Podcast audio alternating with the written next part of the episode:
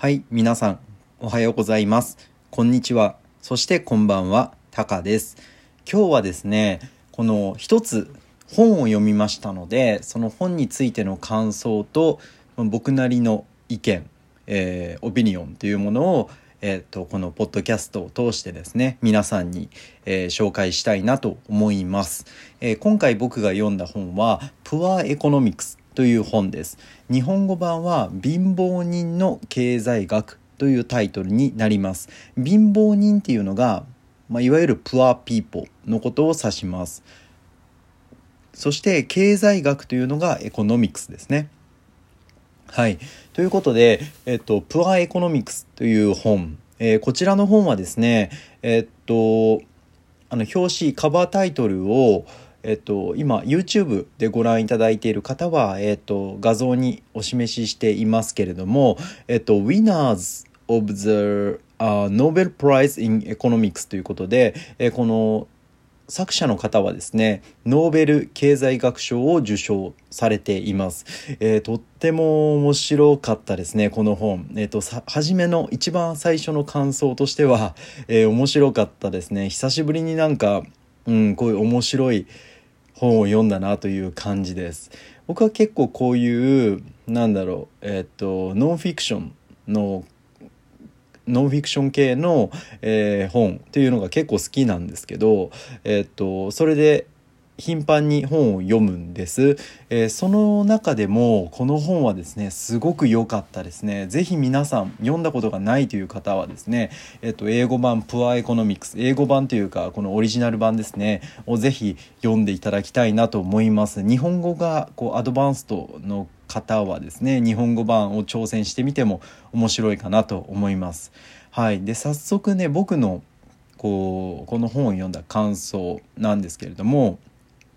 えー、まず僕たちが考えなければいけないこと、まあ、この本を通してというわけではないんですが、えーと、世界がこう直面している大きな問題がですねやっぱり貧困ということだと思います。貧困、えー、つまりポーバティですよね。えっと、英語ではポーバティ。この貧困から抜け出すにはどうしたらいいのかっていうことを僕たちはまず考えていかなければいけないんだと思います。抜け出すっていうのはこうポーバティからこう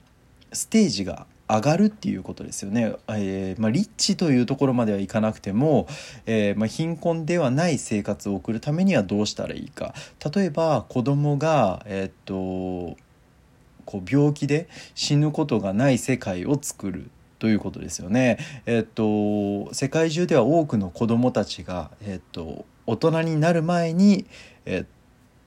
こう亡くなってしまっています。それはすごくこう希少疾病で亡くなるというかね難しい病気で亡くなるというよりかは、えワクチンがあったり抗生物質をしっかりと使うことができれば、えー、っと保液をいっぱい入れて脱水症状を防ぐことができれば救うことができるというようなえそんな病気で亡くなっている子どもたちは世界中にいっぱいいます。その原因の一つが貧困ですよね。お金がないからワクチンが打てない。お金がないから十分な栄養が取れない。お金がないからきれいな水が飲めないというような状態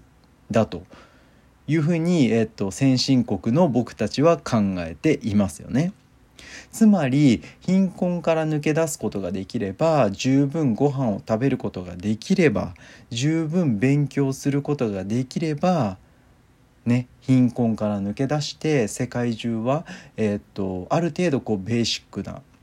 なんだろう生活を送ることができるんじゃないかって僕たちは思ってますよね信じてますよね。ただねその現実を見てみるとね、貧困から抜け出すにはじゃあどうしたらいいかって考えたらつまりお金があればいいっていうことになるじゃないですか。お金をじゃあどうやってお金を増やせばいい？簡単な方法はいっぱいありますよね。お金めちゃくちゃ余ってる人たちがいるんだからその人たちが寄付すればいいですよね。お金をあげればいいんじゃないの？うん、お金をあげれば貧困から抜け出せるんじゃないのっていう考え方なんですけどこれなかなかうまくいかないんですよねお金をあげても。お金をあげるとこうお金をもらえるのが当然になってしまうと、えー、自分たちで働くというこうことができなくなってしまって自分たちでこう、えー、まあなんだろうなこう生きる糧を作っていくということが難しくなってしまうから中途半端なこうなんだろう支援っていうのは必要ないだろうっていうふうに考える人たちがいます。むしろ悪だろうと考える人たちがいます。また一方で、えー、っとその支援なくして最初のステージに立つことができないんだというふうなことを考えている人たちもいます。これもまた正しいですよね。最初の支援っていうのはある程度ベーシックな量のこう食事とか、えー、衣服とかきれいな水これがないとそもそも働くことができない。カロリーがないから十分なエネルギーがないからそもそも働くことができない。だからある程度こうベーシックな、えーと、エネルギーだけは与える必要がある。そのための寄付、えー、資金ワクチンっていうものが必要なんだよって考えてる。ということですよね。うん、確かに僕もそういう考えでした今まで。ある程度のこうお金その得意点こうシンギュラリティというかこうね一つのポイントをカットオフを超えるまでの支援は必要だろうと。それを超えさえすれば自分たちであとは自分たちのやる気とかこうねモチベーション次第で、えっと、稼いでいくというかこう豊かになっていくことができるんじゃないかなって僕も思ってました。ただそれもえー、っと一つね先進国のエゴというかあの先進国の人たちには見えてない部分でもあるのかなということをなんとなく、えー、この本を読んでね僕は、えー、感じました。っていうのもですね貧困っていうのは大きな問題ですよね大きな問題大きな問題だと思うんですよ。でもね考えなきゃいけないこと。もう一度もう一度僕たちは考えなきゃいけない。自分たちというかこう、うん、話し合わなければいけないことがあるんだと思います。貧困っていうポーバティは本当に大きな問題世界中で抱えている問題です。ただね本当に食べられないほどお金がないのか本当にワクチンが打てないの、えー、打てないほどお金がないんだろうか。ね。これもう一回考えなきゃいけないですよね。本当に食べられないご飯が食べられないほどお金がないのか？ね。本当にそうなんですかね？本当にワクチンが打てない。ワクチンってねそのコロナウイルスのワクチンとかじゃないですよ。新型コロナウイルスのワクチンじゃなくて基本的なこうなんなんだろうななんだろう。えロタウイルスとかかな？うんその本当に基本的なえー、ワクチンですよね。うん、ななんだろうロタロタロタなんかな？ロタゲリーダンデロタとかあとはな三種混合とかか、えー、破傷風、えー、トキソイド、えー、ジフテリアとかその基本的な感染症の、えー、ワクチンを打つことで、えー、子どもたちがある程度成人まで、えー、こうなんだろうな。うん。ある程度こうなななんて言うんですか？こう経済活動ができる大人になることができれば、え、っとさらに豊かになっていくよねっていうそう子どもたちを、えー、大人にすることができればね、えーこう経済活動ができるよね。そして子どもたちに十分な教育を与えるだけのね学校を作ったり子どもが子どものうちから働かなくて済む世界を作ってあげれば、え、お金を使ってねそう子どもたちが子どものうちから働かなくて済む世界を作ってあげれば、えー、貧困は解決するよねっていう考え方です。ただねただ今現状の段階でそれってできるんじゃないのってぶっちゃけぶっちゃけそれってできるんじゃないのっていう疑問も確かにあるんですよ。えー、貧困の地域の人ほどね食事じゃなくてお祓いとかねお祓いを使ってお祓いにお金を使ったりとかお祭りにお金を使ったりとかもちろんねもちろん豊かな先進国の人たちの方が娯楽にお金をいっぱい使ってますよ。ねその必要のないハイスペックのパソコン買ってみたり僕みたいに。ね じゃあ僕お金があるって言ってるわけじゃないですよ。あの先進国の人ってそういうお金の使い方するじゃないですか。生きるためにそこまで必要じゃないんだけどえー、っとそうあのね自分の欲しいものを買ってみたりとかさするじゃないですか。うん。そういうお金の使い方ってやっぱりえっ、となんだろう。貧困に直面している人たちはできないんだけどできないんだけどそういう人たちが普段以上のお金を手にした時にする行動っていうのはね未来のために小麦を買うことじゃないんですよ。その人たちが本当にご飯を食べるのが困っているんだとしたらね未来のための食事を買ったりとかお金を隠しておいてある程度その来月の分の食事にね食費に回すべきじゃないですか。なんだけど実際お金を手にすると何を買うかっていうとちょっといい食事を買ったりとかね未来のための小麦を買うんじゃなくてちょっといい食事お肉を食べてみようとかえっ、ー、とタバコを買おうアルコールを買おうねで、えっと、ワクチンはすごく今安くなってるので、えっと、ワクチンを打つことができるんですよある程度のお金があれば。ただ彼らはワクチンの効果というのを信じてない人が多いのでワクチンじゃなくてお祓いにお金を使ったりとかね、うん、昔からこうお祓いで体を良くしようって考えてる人たちがやっぱりいて今でもねそういう人たちっていうのはお祓いとかそういうものにものすごいお金を出してます。うん、そして村の祭りとかね結婚式の時の牛とか馬とかうちょっと分かんないけどそういう、えー、結婚式の催し物っていうものにお金を使っています。じゃないじゃないですか。うん、本当に貧困ならね本当に食べられないほどお金がないんだったら食べ物にお金を使わなきゃいけない。でも現状は食べ物にお金を使うんじゃなくて別のものにお金が使われている。うん、こういう問題なんですよね。じゃあどうしたらいいか。ね教育が大事なんじゃないかっていうことですよね。えー、まあ、食べられないならご飯を買おうよとか。ね、お祓いじゃなくてワクチンの方が本当に効果的なんだよっていう教育が大事っていうことですよね。えー、教えてあげる教えてあげるっていうとちょっとえっ、ー、となんだろう上からな感じがしますけれども伝えていくしっかりとしたファクト事実を伝える教育がとても大事だということなんですよただねただここから先は僕の意見です。ここから先は僕の意見ね。僕が思うには他人からね強制的に与えられたものでは人は貧しさからは抜け出せないんだと思います。たとえそれが教育であってもというふうにこう、えスライドには書いてますけど例えば他人から与えられた、えー、っとお金。他人から与えられた食事強制的にね他人から与えられたワクチン。こういったものでは人は貧しさからは抜け出せないんだと思います。いやいやね聞かされた教育。これをしなさいって他人からこう強制的に強制力をかけられてえー、っとなんだろうな与えられたものお金教育いろんなもの、えそういったものでは貧しさからは抜け出せないと思います。結局貧しいところに戻っちゃう。お金をもらってもそのお金で一時的にわって遊ぶことはできても一時的に幸せになることはできてもそのお金をコツコツ投資に回せ回してね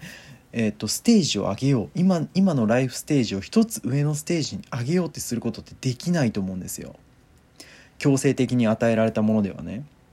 例えば強制的に勉強しましょうって言って教育の機会を与えてもらったとしてもそれを最大のチャンスって捉えることができる人ってすごく少ないと思うんですよ。他人から強制された人にとってはね。なんでいきなりそんな外国人がしゃしゃってきて勉強しなきゃいけないんだよみたいなことを考える人が非常に多いと思います。強制的にワクチンの効果っていうものを示されても本当にワクチンがいいものであるとか抗生物質がいいものであるって、えー、理解しようとは思えないと思うんですよね。だからこそ僕が思うに自分が選んだ行動これが人生のステージを変化させる方法だと僕は思います。自分で選んで勉強したいって思って取りに行った教育とか自分が欲しいと思ってこう支援を集めたなんだろう募金とかね。うん、自らが自らが欲しいと思って掴み取っていったこう学びたいっていう気持ち知りたいっていう気持ち例えばきれいな水を飲むためにはどうしたらいいんだろう。どうその安い消毒液っていうのがあるのでえその安い消毒の塩素消毒か分かんないけどそのえ安いものを水に入れるだけですごく安いんですよ。すごくコストが安いのでそれをえっと井戸かな？なんだろう水に生活用水にね、えー、使うことで圧倒的にその下痢になる確率っていうのを減らすことができるんですよ。ただそれをみんなが信じてないからできない。ね。それを強制的にねえーと、外国から有識者が行ってこう話したところで聞く耳を持たないんですよ。じゃなくて自分たちが取りに行きたい。自分たちが学びたいって思うようにする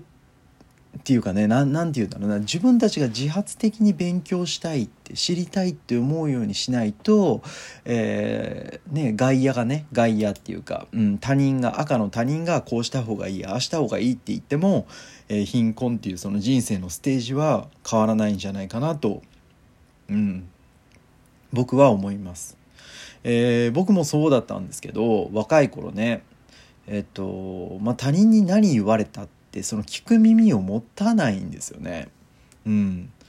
その人たちに憧れていないからその自分の憧れの人が言った言葉っていうのはどんなものであれね聞いてしまうのが人間ですよねその変な宗教とかにはまってしまう人って多いじゃないですかまあ日本人もそうなんですけどなんかこうちょっとなん意識高い系って呼ばれたりするんですけど意識高い系のセミナーに行ってねえー、っとそこのそこで出会った人たちそこで出会った人脈とかね 言ったりするんですけどそこの出会った人脈の人とかにね、えー、言われたこううさんくさいビジネスのノウハウみたいなのを聞いてきてねそれですごくどっぷりそのなんかちょっと宗教的なものにはまってしまったりする人とかっているんですよ日本人もね。えー、それはその人たちに憧れているから自分で掴み取りに行ったから自分で勉強したいお金持ちになりたいってそのセミナーに参加したから、えー、その明らかにうさんくさいようなビジネスであっても信じ込むことができるんですよね。うん、だからその貧困から抜け出したいっていう人たちはやっぱり自発的に何かこう取りに行きたいと思わせるようなシステムがないとダメなんじゃないかなと思います、うん、一方的にこうした方がいいよああした方がいいよこうしたら貧困から抜け出せるよなんて言うんじゃなくて何かねこう憧れを持たせるというかこうしたいって思わせないといけないですよね。もちろんねもちろんそのお金が欲しいっていうのは思ってると思いますよ。ただそのアプローチの方法が何だろうな。うん、やっぱちょっと違うと思うんですよね。その価値観の違いみたいなのがあると思うんですよ。うん、その僕の考えている価値観とそのなんだろう。ご飯が食べれないっていう状況のね、えー、人たちの価値観とでは全然違うと思うのでそこの価値観を向こうのね向こうっていうとこうちょっとなんかギャップがあるような感じなんだけどその自分たちが学びたい知りたい上手くなりたいね井戸の掘り方を知りたいもっとうまい作物の作り方を知りたいそう自分たちから取りに行くような、えーと、何かねこうきっかけを、えー、作らないと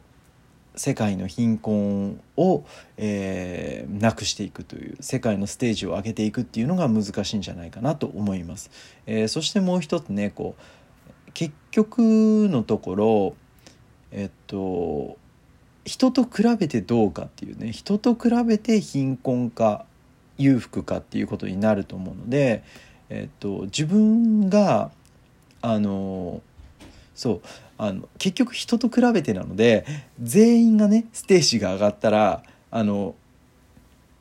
上のステージの人は上のステージのままだし中間層は中間のままだし低いステージの人は低いステージのままままじゃないですか。だからね結局あのうんそうなんですよ。あの人と比べてしまうので人間はね。あの、まあ、何をやろうが順番ってつくと思うんですよ。みんな平等じゃないと思うんですよ、うん、みんな平等になったらそれはそれでまた問題があるしね。うん。とってもこれね難しい問題で、えー、っとこの一冊の本の中でね解決できるようなものではないと思うんですよ。もちろんね。ただねただうん。まず僕たちは知っておく必要がありますよね。あのお金をただ渡すだけでは貧困は解決しないということ。お金があってもねあの未来のためのお金を使うっていうのはそれはもう贅沢なことなんだよって。先進国に住んでいる人たちであれば当たり前だと思うんですが貯金をしたりとか将来のために何か投資をしたり勉強したり将来のためにね勉強って将来のための行動じゃないですか。そういう将来のために未来のために、えー、行動ができるっていう段階でもうそれは先進国の証であってえっ、ー、と貧困の状態にある人たちっていうのは将来のための貯金とか将来のための勉強とか将来のための何かっていうことはもう鼻から頭にないっていうところをまず、えー、知っておかなければいけないんじゃないかなと思います。うんなかなかねこれすごく深いテーマでねその僕みたいななんだろうな。ななんだろうこう。